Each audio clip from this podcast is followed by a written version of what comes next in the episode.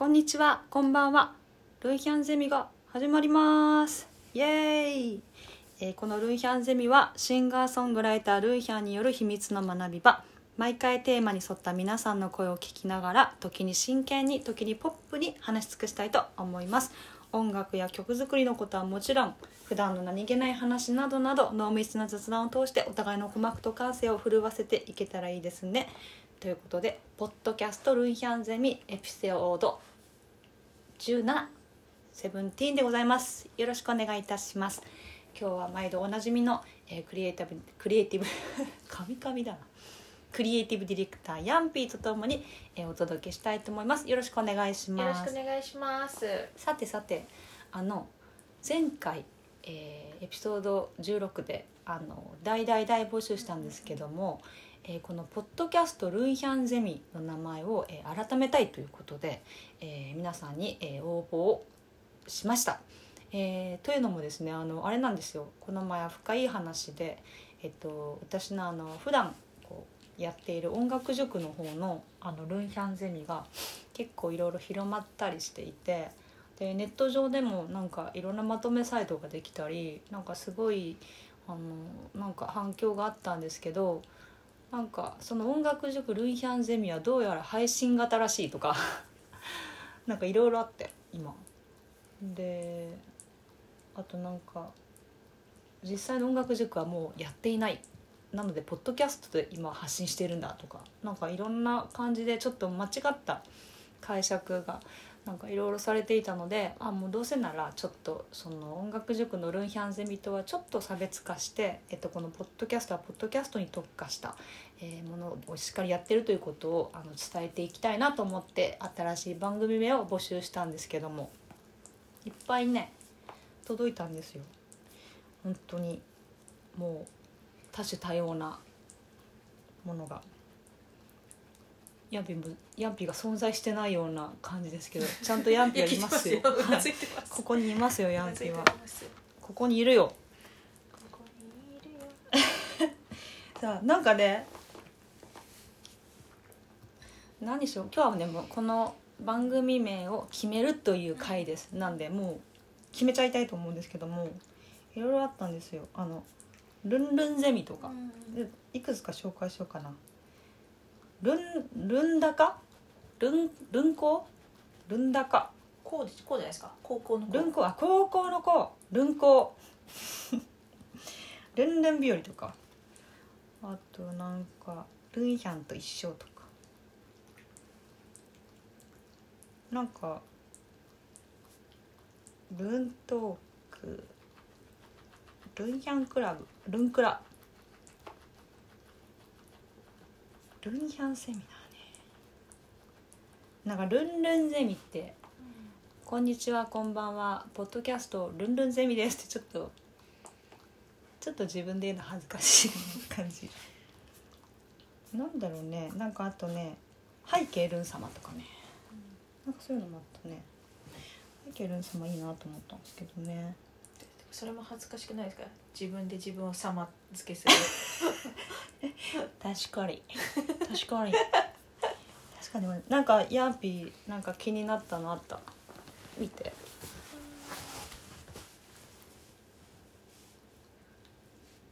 すっごいたくさんくれたんだよみんな。電波塾って面白いですけどね。電波塾。ルンヒャンの電波塾？電波塾。ルンデンこれわかりやすいですね。ルンヒャンラジオとかね。ルンヒャンラジオね。わかりやすいね。うんうん。ルンルンラジね。ルンラジいいっすね。ルンラジ。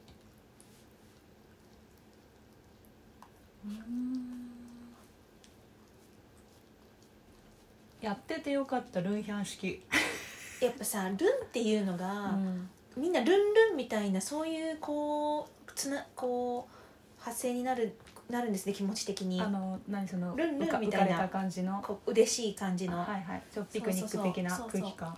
なかなかこうね日本でルンっていうこう言葉ってルンルンですとかさ映るんですとかさ、本当やるんですとかさそういう語尾とかあと、うん。ルンルンっていう形容詞しかないですもんね。確かに。そうそう。なんかね奏でるんですっていう人みね。たいな、ねいましたね。ルンヒャンロマネスク。いいですね。素敵。すごいねすごいね。あのルンヒャンラボとかも結構あったな。ルンラボ。ルンラボね。でもたくさんたくさんある。たくさんある。ルンヒャン喫茶、集まれ音楽の森。あのもうなんか動物の森みたいな。そうそう。こうオマージュ。思わず今ねクッシュンクッシュンってんのね。うちのワンコですね。はいなんか家で家でやるの？新鮮だね。そうです。えー、なんかさこれめっちゃルンヒャンアカデミー。まなんかねまあねまあね。おすごい。月の小部屋ってまた。月の小部屋って何かあるんでしょうね。月の小部屋ってなんだろねなんかあるんでしょうね、うでも小部屋ってまた違う。ルンの小部屋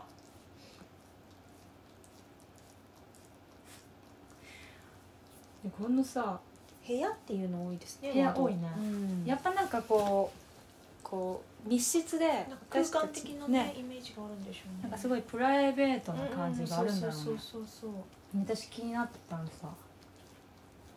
これこれ。そう私もこれ気になった ル・ゼミナブル。ル・ゼミナブルル・ル・ゼミナブルルこれなんだっけ？レレ・ミゼラブル。だ。レ・ミゼラルをズル・ゼミナル・ゼミナブルって言ってるんでしょ？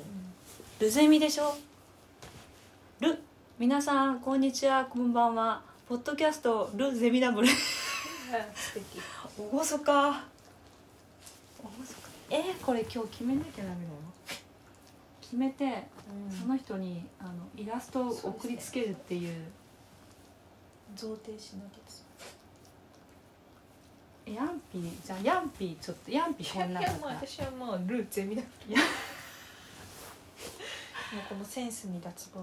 すごいね。ル・ゼミナブル。ポッドキャストの「こんにちはポッドキャストル・ゼミナブル」のルイヤンです。ル・ゼミナブル面白いね。うん。言っちゃう？いや面白くない。本当に大丈夫？ル・ゼミナブルを看板にしてこのポッドキャストレ・ミゼラレ・ミゼラブルル・ゼミナブル。ゼミナブルっていいねなんかね。全部なんかダイナミックな感じす。すごいね。ゼミナボー。ゼミナボー。ル全部もル・ゼミナボー。あめっちゃいい。ル・ゼミナボー。え決まりました。それではえー、ル・ゼミナボー。ル中黒ねルル中黒ゼミナボー、えー、私の、えー、ポッドキャストの名前はルンヒャンゼミ改めルゼミナボー。略してルゼミ。略す？これ。略さなくてもどっち？おまあ皆さんお好きお好きに。あじゃあ皆さんお好きにということですよ。じゃあルゼミナボーでいきましょう。おめでとうございます。ありがとうございました。このルゼミナボをあの考えてくださった方には、えー私から何かしらゼミナボーなえーイラストをお届けしたいと思います。今日はもうこれだけなんです。よかった。もうなんか本当によかった。ポッドキャスト名前決まって。ね。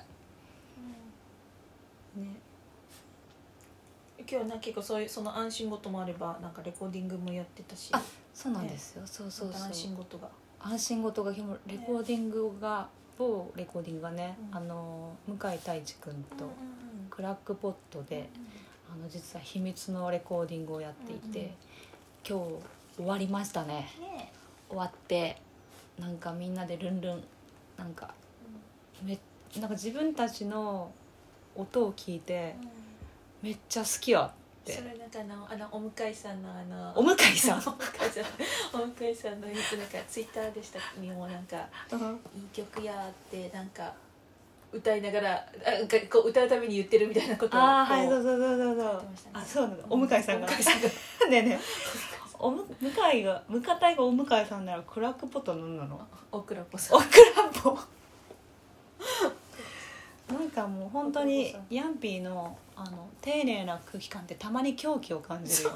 う。ん、本当。いやでも本当お向井さんのあの言ってた通りなんかこんなに自分たちのは作ったものをなんかワクワク自分たちで切ってきてるって、なんかすごい幸せなことだよねって言いながら、ね。うんうん。作れたんで。ちょっとこれね、まあ、そのうち情報公開があると思うので「あの To be continue」楽しみに、はい、お楽しみということであの楽しみにしていってください。ままだまだまだまだあれですよね。謎に包まれてる感じですよね。まだね謎のベール。にレコーディングをしたというだけ以外そうレコーディングでもなんかあの公に匂わしていこうよっていう。レコーディングをしたとこということは何かがね。できるってことでしょ？わかんない。趣味趣味でもうあれするか趣味のあれかもしれない。一 趣味の一環で高尚な高尚なお遊び。をそう遊びもうあのあの貴族の遊びみたいな。レコーディングして。ルーゼミのルーゼミナボ。あの自分たちの家でただ聞くだけの。めちゃくちゃ。高尚なお遊び。なんちゅうことをしてる。いやいやねしっかりちょっとこれはあの、うん。世の中で皆さんとシェアできるような、うん。えー形をちょっと取りたいと思ってるんでぜひそこら辺もお楽しみにという一人で聞くか、ね。みんなで聞くか。そうですね。ゼミナボ ーゼミナボーじゃあもう今日はあのこれだけなんですけど。すごいね。すっごい短いね。あのー早速もうあれなんですよ。えっと次回。うん。次回の話ちょっとしたいなと思ってるんですけど、次回エピソード18は18だね、もう18回目のル・ゼミナボーは、えっと、久しぶりにゲストがうん。えーやってきます。あのー久しぶりだよねゲストまあにいいこ前回と今回だそうそうそう。なんかなんか久しぶりな感じがするのなんでだ？よまあ一ヶ月です1ヶ月ですね。あじゃああの今ペチャペチャこれあの水の犬が水を飲む癒しの音ですけども、えー、17回目次回のエゲストはテンダーがやってきてくれます。ラミテそうそうラブミーテンダーでもね。テンダーが来てくれます。あのテーマはですね思考の癖癖が強いんじゃ。あの思考考えるこの思考回路の思考の癖。多分みんなそれぞれ多分私もそうだしヤンピーもあんのよ。あるでしょうね。大体誰？めちゃくちゃあるヤンピ。癖が強い。ーヤンピー癖強いわ。確かに自分じゃうんねん。わかんないですからね。なんかあのこうするとこうなるうん。からこうしようみたいななんかみんながその多分自分の経験とかうん。あのの中で培ってきたなんか方程式みたいななんか流れてあると思うし私ヤンピーがあの面白いなと思ったの。ヤンピーのあの思考回路の癖ははい。あのすごいいいことなんだけどはい。一喜一憂しないってよく言うじゃん。でじ一番笑えたのはあのゲームタクさんちで M4 のタクさんちで ねゲーム、えっカードと、ゲームね。そうえっとうんヤンピーとシラップとタクさんと。4人でさカードゲームしててさカードゲームって勝負じゃんうん。ゲームって。で勝ったら嬉しいし負けたら悲しいしそれも一喜一憂しかでしかないでしょ。うん。でヤンピーが確か一番ドベだったんだよ。そうそうそう。そしたら「一喜一憂しない。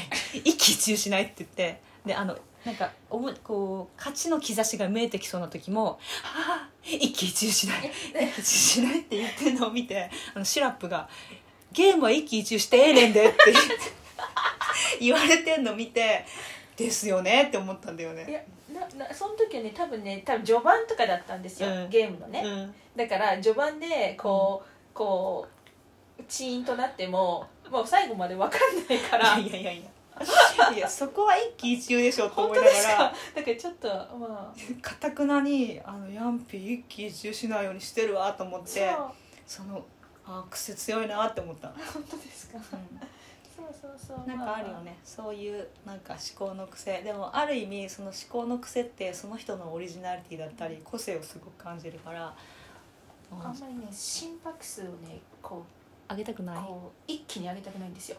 なぜ？なぜ？なぜ？いやちょっと負荷がかかるでしょ。体に？健康的な面で？そう。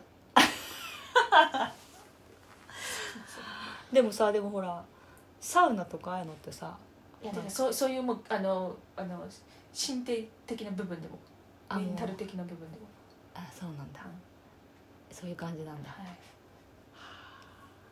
だからあんまりこう短距離走りたくないですよねまあだからそこの思考の癖からいよいいろいろその人の趣向とかなんか生活リズムがいろいろ見えてくるよねあそうでしょうね。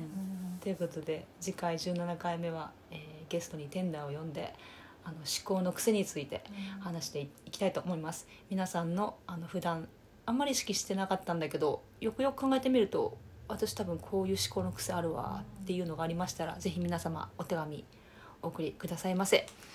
もうなるようにしかなりません。はい。ということで一喜一憂せずに今週も頑張ってまいりましょう。えー、ポッドキャストルンヒャンゼミ改めルゼミナボーでした。それでは皆さんごきげんよう